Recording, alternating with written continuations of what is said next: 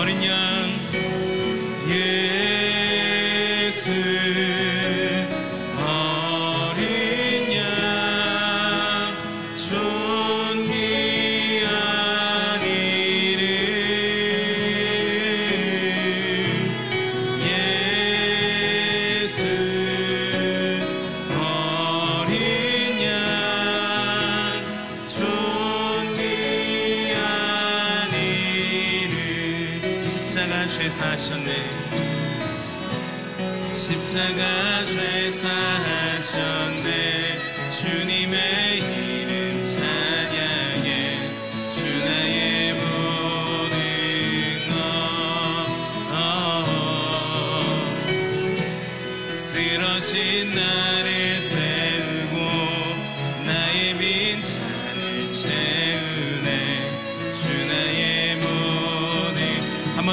고백하겠습니다. 십자가 죄사하셨네. 십자가 죄사하셨네. 주님의 이름 찬양해. 주 나의 모든 것. 쓰러진 나를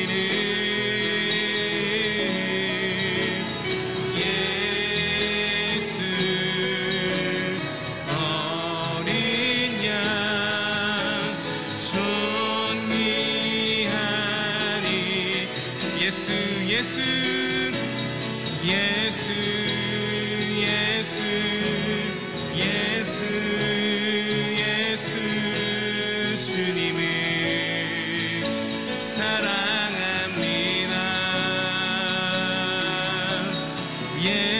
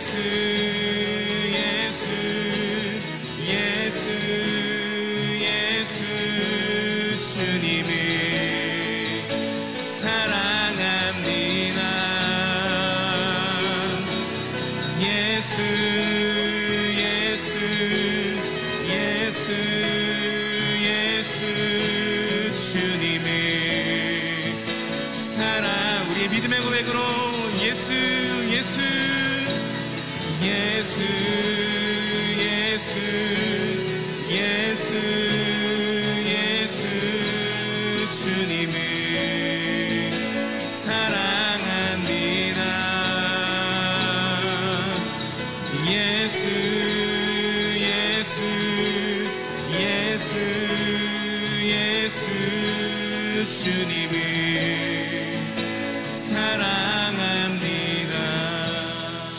그렇습니다. 우리가 믿음으로 고백했던 것처럼 하나님 더 이상 우리의 약함을 묵상하지 않습니다. 우리 약함을 통하여 강하게 하실 주의 권능을 믿으며 이 새벽 주의 말씀 따라 나아가길 원하오니 주님 말씀으로 나를 통치하여 주시고 주님의 은혜로 나를 붙잡아 주시옵소서 들어질 예배를 위하여 우리 주의 이름 한번 부르짖고 간절하게 기도하며 나가겠습니다 주여 주님의 은혜를 사모하며 하나님이 새벽 믿음으로 나아갑니다. 하나님 방향을 잃고 나아가는 우리의 삶에 주님 말씀으로 내가 가야 할 길을 알게 하여 주시고 하나님 이 시간 나의 약함을 묵상하며 쓰러지는 우리의 영혼에 나를 새롭게 하실 나를 붙잡아 주실 나를 통치하실 주의 권능을 붙잡으며 나아가는 믿음의 시간 되어질 수 있도록 하나님 인도하여 주시옵소서 쓰러진 나를 새롭게 하실 주님을 바라봅니다.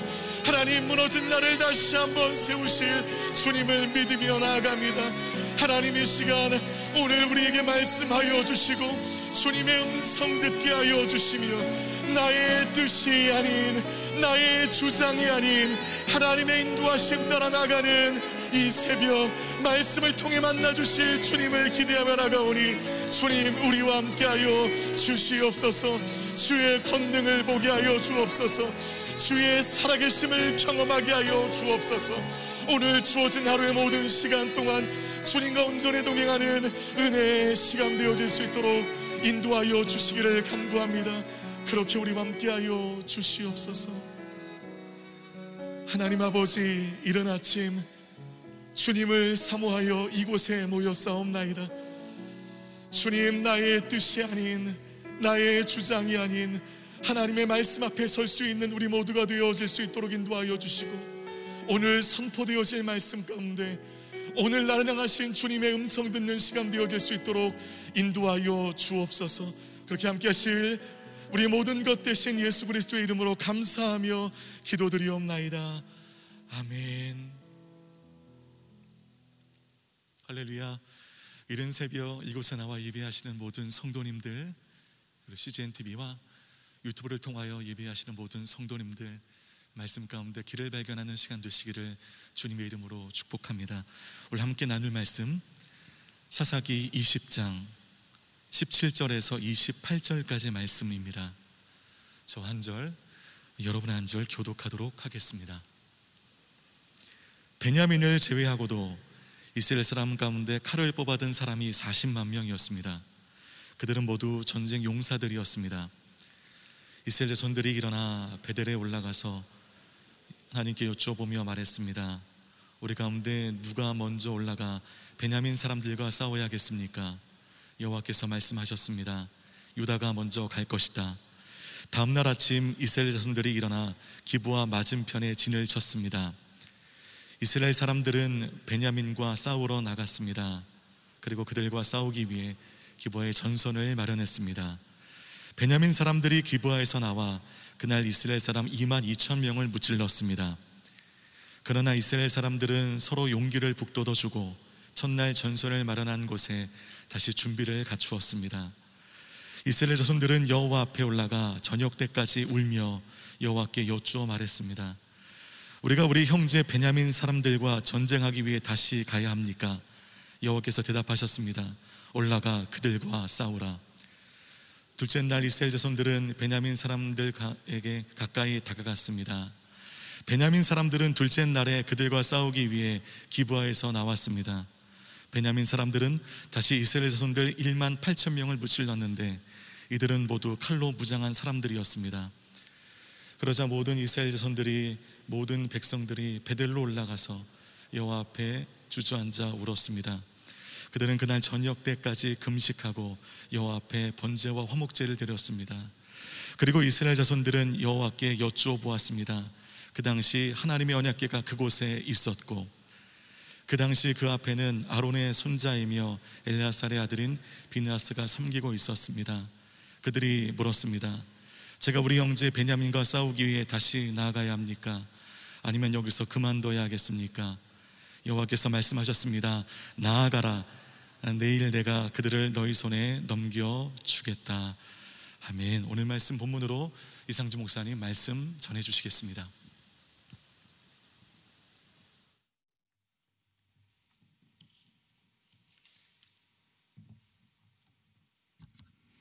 할렐루야. 오늘 하루도 말씀으로 성령으로 충만한 하루가 되시길 바랍니다. 아, 이스라엘과 베냐민의 내전 1차전, 2차전, 이게 내일이 이제 3차전인데요. 아, 이 내전의 양상을 보면서 참 기도는 어려운 것이다. 예, 그런 예, 생각을 하게 됩니다. 이 본문의 말씀을 통해서 하나님께서 어, 기도에 대해서 우리의 기도 생활에 대해서 어, 새롭게 깨우쳐 주시기를 원합니다. 17절과 18절 말씀 같이 읽어보겠습니다. 베냐민을 제외하고도 이스라엘 사람 가운데 칼을 뽑아든 사람이 40만 명이었습니다. 그들은 모두 전쟁 용사들이었습니다. 이스라엘 자손들이 일어나 베델에 올라가서 하나님께 여쭈어보며 말했습니다. 우리 가운데 누가 먼저 올라가 베냐민 사람들과 싸워야겠습니까? 여호와께서 말씀하셨습니다. 유다가 먼저 갈 것이다. 자, 이스라엘 군대는 40만 명이었다. 민수기의 인구 조사를 보면 광야 1세대, 2세대가 각각 60만 명 정도였기 때문에 그 중에서 이 평화 시기에 정착계 40만 명이 모였다. 뭐 거의 다 모였다고 볼 수 있는 것이죠. 아, 그러니까 이스라엘 여타 지파들이 모두가 이 사건에 대해서 의분을 느끼고 있었던 것입니다. 아, 그리고 18절에 보면 베델에 올라가 하나님께 여쭈었다. 그 당시에는 어, 실로의 성막이 있었는데 왜 베델로 베델로 올라갔는가? 이 베델이 갖고 있는 뭐 영적인 의미는 야곱대로부터 거슬러 올라가게 되죠. 어, 어쨌든 간에 실로는 그 지역에서 한 15km 떨어져 있기 때문에 가까운 베델로 올라간 것으로 보입니다. 자, 하나님께 질문을 했습니다. 하나님께 여쭤보면 말했다. 어, 우리 가운데 누가 먼저 올라가 베냐민과 싸워야겠습니까? 그랬더니 하나님께서 뭐라고 하셨나요? 유다가 먼저 갈 것이다. 자, 오늘 이제 세 번의 대화가 있거든요. 이 세 번의 대화를 잘 집중해서 보시면 좋겠어요. 아, 누가 먼저 올라가서 베냐민과 싸워야겠습니까? 유다가 먼저 올라가라. 자, 유다가 먼저 올라가라고 하셨어요. 그런데 결과는 어떻게 됐냐면 패전이었습니다. 2만 2천 명의 이스라엘 사람들이 베냐민 사람들에게 패하였다. 자, 하나님께 이 전쟁을 앞두고 질문한 것은 잘한 것인가? 당연히 잘한 것이죠. 네, 하나님 앞에 질문하고 기도하고 하나님의 뜻을 구한 것은 잘한 것입니다. 그럼 도대체 이 대화에서 뭐가 문제일까요?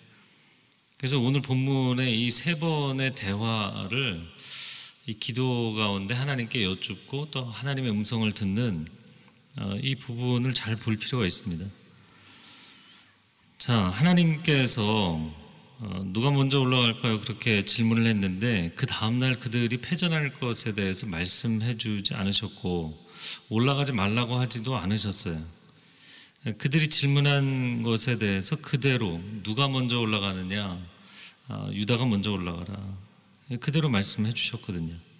또 유다는 영적인 장자집하고 사사기 1장이 시작될 때 기억나십니까? 아, 그 가나안 족속들이 여전히 남아 있는데 어, 여호수아가 떠났잖아요. 여호수아 1장은 모세가 떠나고 사사기 1장에는 여호수아가 죽은 후에 그 이스라엘 사람들이 하나님 앞에 누가 먼저 올라가서 칠까요? 유다가 먼저 올라가라. 그래서 이 마지막 부분에도 유다가 영적 장자지파로서 먼저 올라가라고 하셨거든요. 자, 여기서 잘못된 부분을 이야기한다면 정답을 정해놓고 질문했다는 것이죠. 그들은 뭐 당연히 베냐민은 징계를 받아야 된다 이런 생각을 갖고 있었어요. 어제도 나눴지만 어, 그들 자신의 이 시대적인 문제 어, 이것은 이스라엘이라는 민족 전체 문제라는 것에 대해서 자각이 없었어요. 회개하는 마음이 없었습니다. 겸비함이 없었어요. 또 한 가지는 이제 베냐민 지파가 그들 중에 일원이잖아요. 그러니까 이것은 뭐 자기 자신의 모습에 대해서 정직한 것이기도 하고 또 한 가지는 공동체 연대 의식이기도 합니다. 베냐민이 어디서 나왔느냐는 거죠. 그건 이스라엘에서 나온 거잖아요. 제가 늘 자주 얘기하는 거지만 어, 사건 사고가 나서 뉴스에 날 때 모든 사람들이 손가락질하고 어떻게 저럴 수 있느냐. 그 사람들이 어디 뭐 외계에서 날아온 것도 아니고 외국에서 온 거 아니잖아요. 다 우리 안에서 나온 거잖아요.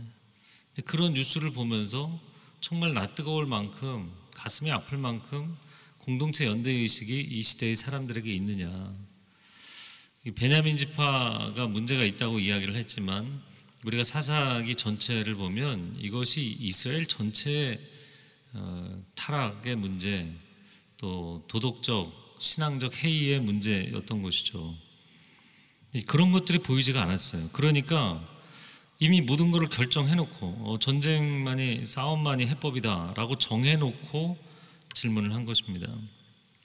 그냥 우리가 정한 것에 대해서 하나님은 허락만 해달라, 도장만 찍어달라 그런 식의 기도였던 거죠. 자, 그 그래서 우리가 이제 기도가 참 어렵다 이렇게 생각이 되는 게 이제 민수기를 보면 발람이 모아방 발락의 요청을 받아서 이스라엘을 좀 저주해 달라.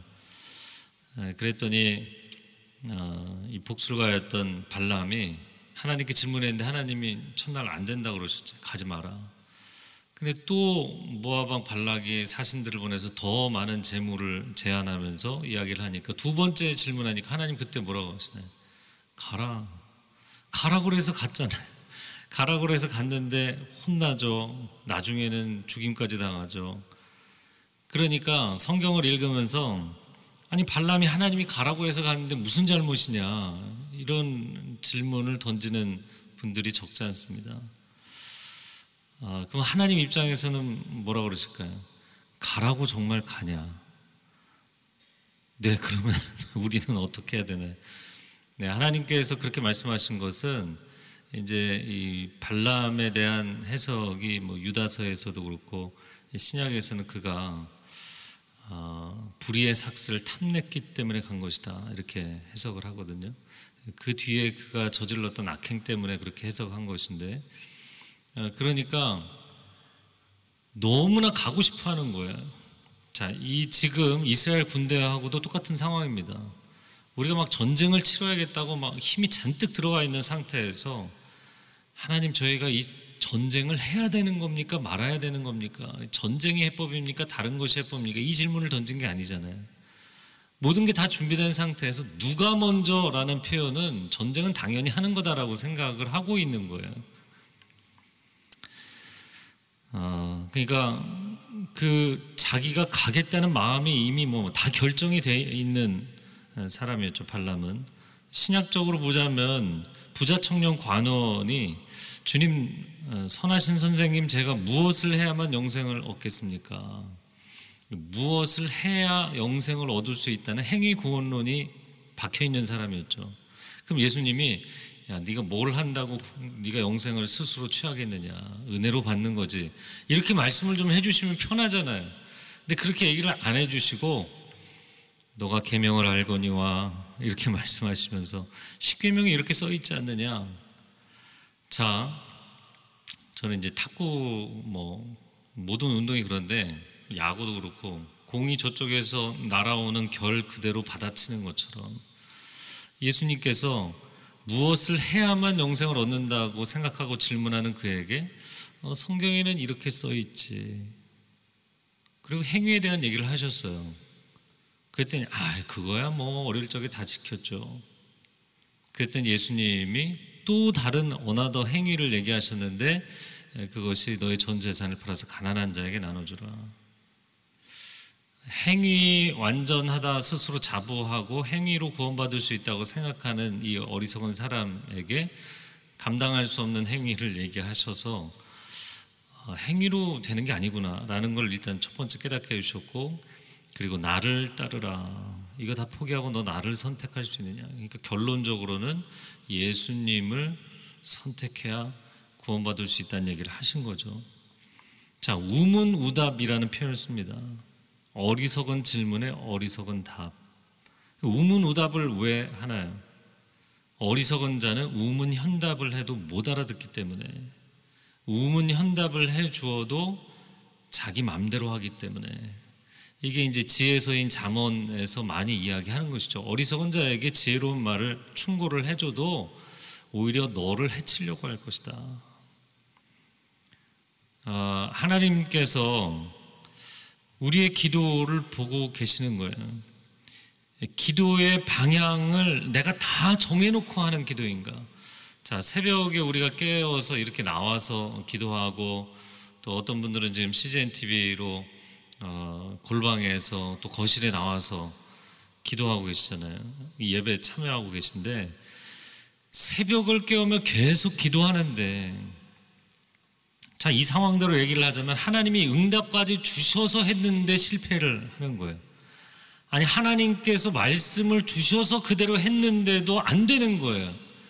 그러면 그 다음에는 기도할 마음이 생기느냐는 거죠. 기도할 의욕이 생기는가. 아니, 기도가 도대체 뭔가 이런 이제 혼란이 생기는 거죠. 여러분, 내가 기도를 다 내용까지 정해놓고 하는 게 아닙니다. 그래서 오늘 기도의 정의에 대해서 다시 이야기를 하면 저를 한번 따라서 기도는 하나님 앞에 백지를 들고 나아가는 것입니다. 내가 기획서 다 써놓고 밑에 도장 찍는 사인하는 칸만 딱 만들어 놓고 그거 말고요. 백지를 들고 하나님이 직접 그려주시는 대로 다 처음부터 끝까지 순종하겠습니다. 이게 딱 내려놓아야 되는 거예요. 주님 앞에 내려놔야만 주님께서 말씀하시는 게 들리는 거예요. 내 안에 생각이 복잡하고 이미 내 계획이 다 있는 사람은 하나님 말씀하셔도 들리지 않아요. 그러니까 하나님 말씀을 안 해주셨다고 원망할 문제가 아니라 내 생각이 복잡한 거예요. 내 의견을 포기하지 못한 거예요. 내가 원하는 소원을 내려놓지 못한 상태인 거예요. 자, 아브라함이 25년을 기다렸습니다. 왜 굳이 그렇게 하나님이 나이를 100년까지, 100세까지 채우셨을까요? 좀 빨리 주시면 얼마나 좋았을까요? 그런데 그의 마음 가운데 안 되면 담에색 엘리에셀이 있지. 그의 아내의 마음 가운데 안 되면 내 여종을 통해서 낳으면 되지. 이런 인간적인 수단 방법, 내 생각, 세상적인 방식, 이거를 다 내려놓을 때까지 하나님께서 기다리시는 거예요. 그러니까 우리는 하나님이 아, 좀 심하시다.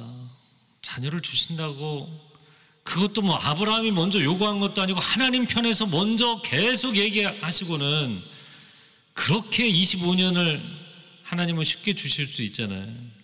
하나님은 쉽게 주실 수 있는데 왜 안 주십니까?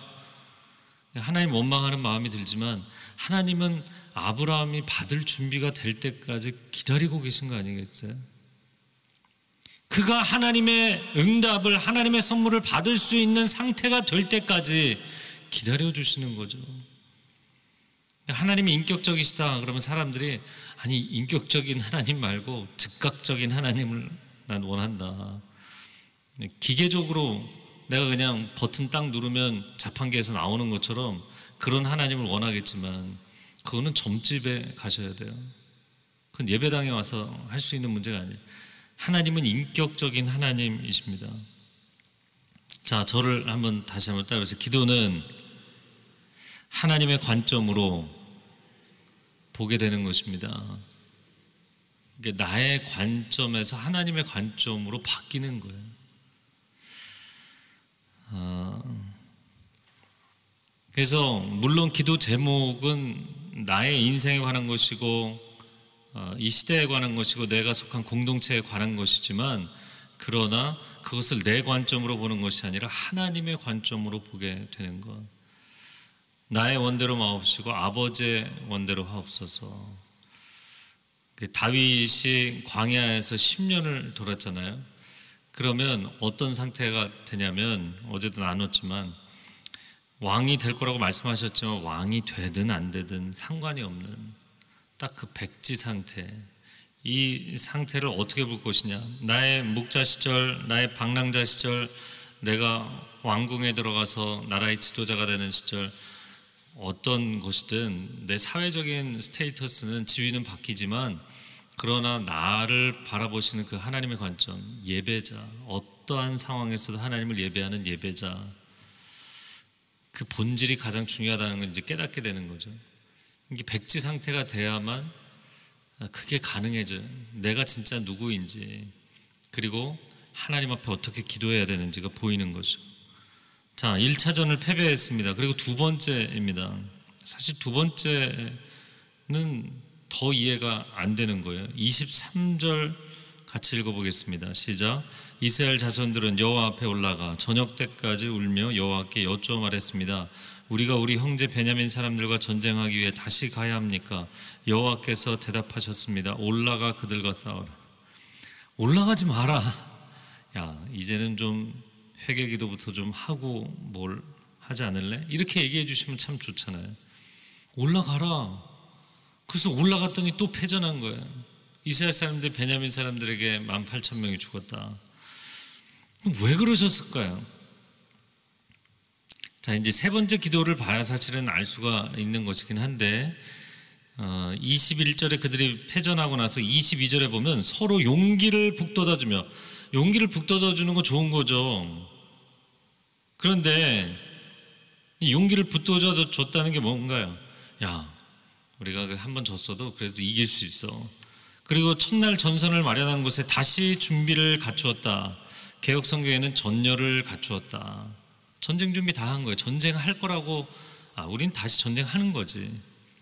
이미 싸우겠다라는 게 다 결정이 돼 있는 상태에서 또 하나님께 질문한 거예요. 참 하나님은 어려운 분이세요. 우리의 아, 입의 말을 보시는 게 아니라 마음을 보시는 거예요. 여러분 사람하고 대화할 때도 그렇지 않나요? 이게 자녀하고 얘기할 때도 그렇고 부부간에도 그렇고 말이 중요하다기보다는 그 말에 담겨 있는 진정성이 중요한 거잖아요. 하나님은 우리의 중심을 보시는 분인 줄로 믿습니다. 참 기도가 어려운 것이다. 아, 하나님 앞에 저희가 패전한 이유가 무엇일까요? 저희가 잘못이 있다면 뭘 어, 잘못했는지 알게 해주세요. 회개할 수 있게 해주세요. 저희가 정결하게 해주세요. 그런 겸비함이나 하나님 앞에 질문함이 아니었어요. 그래서 그냥 그렇게 몸이 달아있으면 올라가라. 근데 또 졌어요. 그리고 나서 26절에 보면 진짜 모든 것을 내려놓고 하나님 앞에 기도하기 시작합니다. 26절에 이스라엘 모든 자손들이 모든 백성들이 베델에 올라가 여호와 앞에 주저앉아 울었습니다. 금식하며 번제와 화목제를 하나님 앞에 충성의 제사와 아, 화평의 제사를 드렸습니다. 아, 무엇이 문제인지 그들이 정말 근본적인 걸 알고 싶은 거죠. 27절에 하나님의 언약궤가 그곳에 있었다라는 것은 전쟁터에 하나님의 언약궤를 실로에 있던 언약궤를 가지고 온 것으로 보입니다. 그러니까 앞부분이 이제 해석이 됐죠. 베델에 올라갔다는 게 그 이야기인 것을 28절에 비느하스가 그 자리에 있었다. 아론의 손자이잖아요. 앞에 에피소드에서는 모세의 손자가 등장을 했는데 이번엔 아론의 손자가 등장했어요. 그래서 이 두 시기는 모두 사사기 초창기이다라는 걸 알 수 있죠. 자, 그리고 그 다음에 질의 응답을 보세요. 28절 하반절부터 같이 읽어보겠습니다. 보여주세요. 그들이 물었습니다. 제가 우리 형제 베냐민과 싸우기 위해 다시 나아가야 합니까? 아니면 여기서 그만둬야 하겠습니까? 여호와께서 말씀하셨습니다. 나아가라. 내일 내가 그들을 너희 손에 넘겨 주겠다. 자, 세 번째 질문의 차이가 뭔가요? 여기서 그만둘 건지 나가서 싸울 건지 백지 상태죠. 자, 질문에 내용이 분명히 있지만 가라고 하시든 멈추라고 하시든 다 순종하겠습니다. 딱 이 상태가 되고 나니까 하나님이 진짜 대답을 해 주시죠. 우리의 기도가 하나님 이거는 꼭 해주셔야 됩니다. 내 자식은 꼭 성공해야 됩니다. 내가 답을 다 정해놓고 기도하는 거거든요. 무슨 얘기를 해도 안 들린다고요. 상대방이 무슨 얘기를 해도 안 들리게 돼 있어요. 이면지가 이미 출력이 돼 있는데 또 잘못 껴서 거기다가 출력하면 글씨가 하나도 안 보이게 돼 있다고요. 응답을 안 해주신 것이 아니라 내 생각이 너무 복잡한 것일 뿐이거든요. 자, 완전히 백지 상태 하나님 앞에 기도했더니 그제야 온전한 계시를 주셨고 온전한 승리를 약속해 주셨어요. 하나님은 우리의 중심을 보시는 분인 줄로 믿습니다. 왜 미리 하나님 말씀을 안 해주셨습니까? 그리고 하나님 원망하지 마세요. 야, 미리 말해줘도 너가 못 알아듣고 사실은 내가 미리 다 얘기해 줬는데도 너가 지나친 거야. 여러분 운전하다 보면 가끔가다 자기 생각에 잠길 때 있잖아요. 그러면은 출구를 빠져나갔어야 되는데 지나치는 경우가 있다고요. 그럼 뭐또 이제 원망하는 마음이 생겨갖고 왜 구석에 안 보이는 데다가 표지판을 해놓은 거야? 뭐 안 보이는 데다 해놓은 게 아니죠. 다 보이게 해놨는데 내가 딴 생각을 하고 있었던 거죠. 사실은 여러분의 인생의 중요한 기도 제목, 반복되는 기도 제목은 이미 하나님이 여러 번 얘기하셨어요. 그 사실은 여러분이 하나님과 대화했던 내용만 복기를 해봐도 이미 하나님이 얘기하신 게 있어요. 근데 그거를 자꾸 놓치는 겁니다, 사람들은. 지금이라도 정직하게 하나님 제가 5년째 기도하는데 지금 10년째 기도하는데 아니요 지금이라도 정직하게 내가 결정권자이고 하나님은 마치 내 기도를 하면 하나님 이거 해주셔야죠 이렇게 심부름꾼처럼 생각하는 주객이 전도된 기도를 하지 마시고 그냥 내려놓고 하나님의 결정에 따르겠습니다. 하나님이 어떤 것이 선하다고 말씀하셔도 순종하겠습니다. 그 기도를 올려드리세요. 그러면 하나님께서 여러분의 마음 가운데 하나님의 깊은 뜻을 깨우쳐 주실 줄로 믿습니다. 이 시간 함께 기도할 때 다 같이 자리에서 일어나서 기도하겠습니다. 한 손은 가슴에 얹고 한 손은 하늘을 향하여 들고 중심을 보시는 하나님. 이 새벽에 이렇게 잠을 깨우고 하나님 앞에 엎드리는데도 내 마음을 다 하나님 앞에 내려놓지 못하고 쏟아놓지 못하는 것을 불쌍히 여겨주시고 하나님 나의 고통과 부르짖음과 탄식과 아픔을 주께서 극률히 여겨주시고 내 마음 가운데 하나님을 전적으로 신뢰하여서 하나님 앞에 다 내려놓고 백지 상태로 기도하며 하나님을 신뢰하며 나아갈 수 있게 하여 주옵소서. 주의 음성 듣게 하여 주옵소서. 주여 삼창을 기도하겠습니다. 주여 주여 주여. 오 사랑하는 주님 이스라엘 백성들의 사사시대를 보면서 하나님 우리의 영적 상태를 진단합니다. 우리 자신의 내면을 바라봅니다 내 기도가 보이고 내 기도가 하나님의 관점으로 깨달아지는 은혜가 있게 하여 주옵소서. 내가 무엇을 기도하는지도 알지 못하고 하나님 내 마음 가운데 내가 무엇을 품고 있는지도 알지 못하고 하나님 앞에 기도를 쏟아놓았던 시간이 너무나 많았습니다. 하나님 나의 욕심 나의 거짓된 생각들 나의 치우친 마음들 하나님 앞에 내려놓고 쏟아놓고 나아갈 때 주님 정직하게 기도하게 하여 주시고 정직한 마음 가운데 하나님의 정직한 음성을 듣게 하여 주옵소서. 온전한 계시를 듣게 하여 주옵소서. 온전한 응답을 받게 하여 주시옵소서. 하나님의 음성과 하나님의 약속의 말씀을 받았다고 생각하여서 삶 가운데 실천하였는데 또 넘어졌습니다. 또 실패하였습니다. 하나님 내가 어찌해야 됩니까? 내가 어디로 가야 됩니까? 무엇을 해야 됩니까? 하나님 깨우쳐 주옵소서. 알게 하여 주옵소서 주의 음성을 듣게 하여 주옵소서. 사랑하는 주님 우리가 새벽을 깨우며 기도합니다. 하나님 그러나 이 기도가 나의 열심으로 하는 기도가 아니라 하나님 이 인생의 길을 가는 것이 하나님의 열심과 하나님의 뜻이 이루어지는 삶이 되게 하여 주시옵소서 나는 그저 하나님의 그 주도하심에 따라가기만 하여도 하나님의 선하신 모든 계획이 이루어질 줄로 믿습니다. 하나님을 신뢰하고 신뢰합니다. 하나님 앞에 맡겨드리고 맡겨드립니다. 고백하는 사람들마다 주의 인도하심을 받고 주의 음성을 듣는 놀라운 영적 체험이 있게 하여 주시옵소서. 이제는 우리 주 예수 그리스도의 은혜와 하나님 아버지의 극진하신 사랑과 성령의 교통하심이 오직 주님 앞에 백지 상태로 나아가 주의 온전한 음성을 듣기를 소원하는 귀한 하나님의 백성들 위해 소중한 가정과 자녀들과 일터 위에 한국교회 위에 저 풍력 땅 위에 그리고 선교사님들 위해 이제로부터 영원토록 함께하여 주시기를 간절히 축원하옵나이다. 아멘.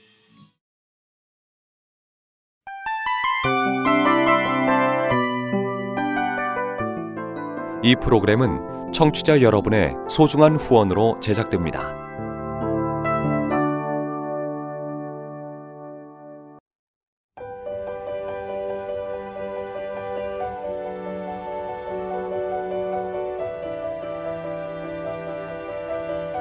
세상에는 수많은 교회들이 있지만 더 깊이 있는 말씀 강해를 찾기 위해 크기로만 교회를 선정하지 않습니다.